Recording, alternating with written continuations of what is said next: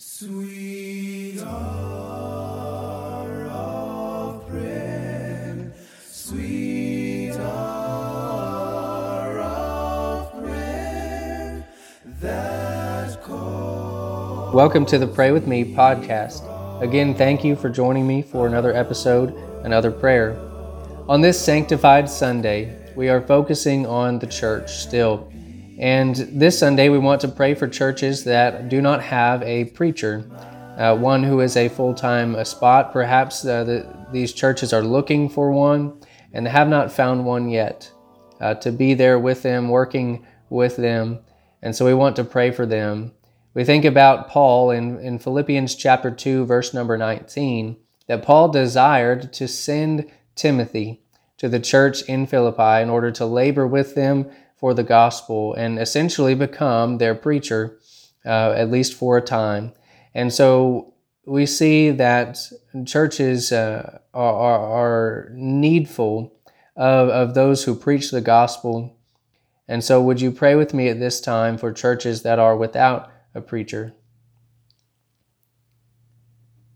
Father in heaven, we thank you for the church around the world. And we pray for those congregations of your church that do not have a preacher and perhaps are looking. We know that it is a difficult spot to be in. We pray that the men would step up uh, at this time and fill that role uh, until they can find uh, a qualified uh, preacher with integrity. And Father, we desire that they would seek to find a qualified preacher, that they wouldn't rush to find anyone, and they would not be careless about how uh, he interprets the Bible but that he would teach the truth of the gospel. They would find someone that does not add to or take away from your words, and one that loves souls and seeks them, and not uh, and doesn't let anyone or uh, individually or, or any families be left out. Father, we desire that these churches would look for opportunities to help other churches as well, and especially ones in their similar situations. And Father, we ask that they would seek to involve uh, everyone in this um, opportunity to, to search for a preacher and that they would continue to increase in the knowledge of your word and in your grace and favor, uh, and increase in the number of souls and workers at this time, but also as they find uh, a preacher and, and one willing to work with them.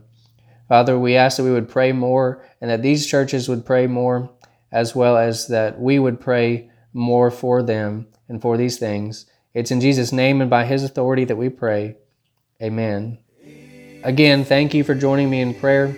And remember to pray like it all depends on God, but to work like it all depends on you. Until next time. My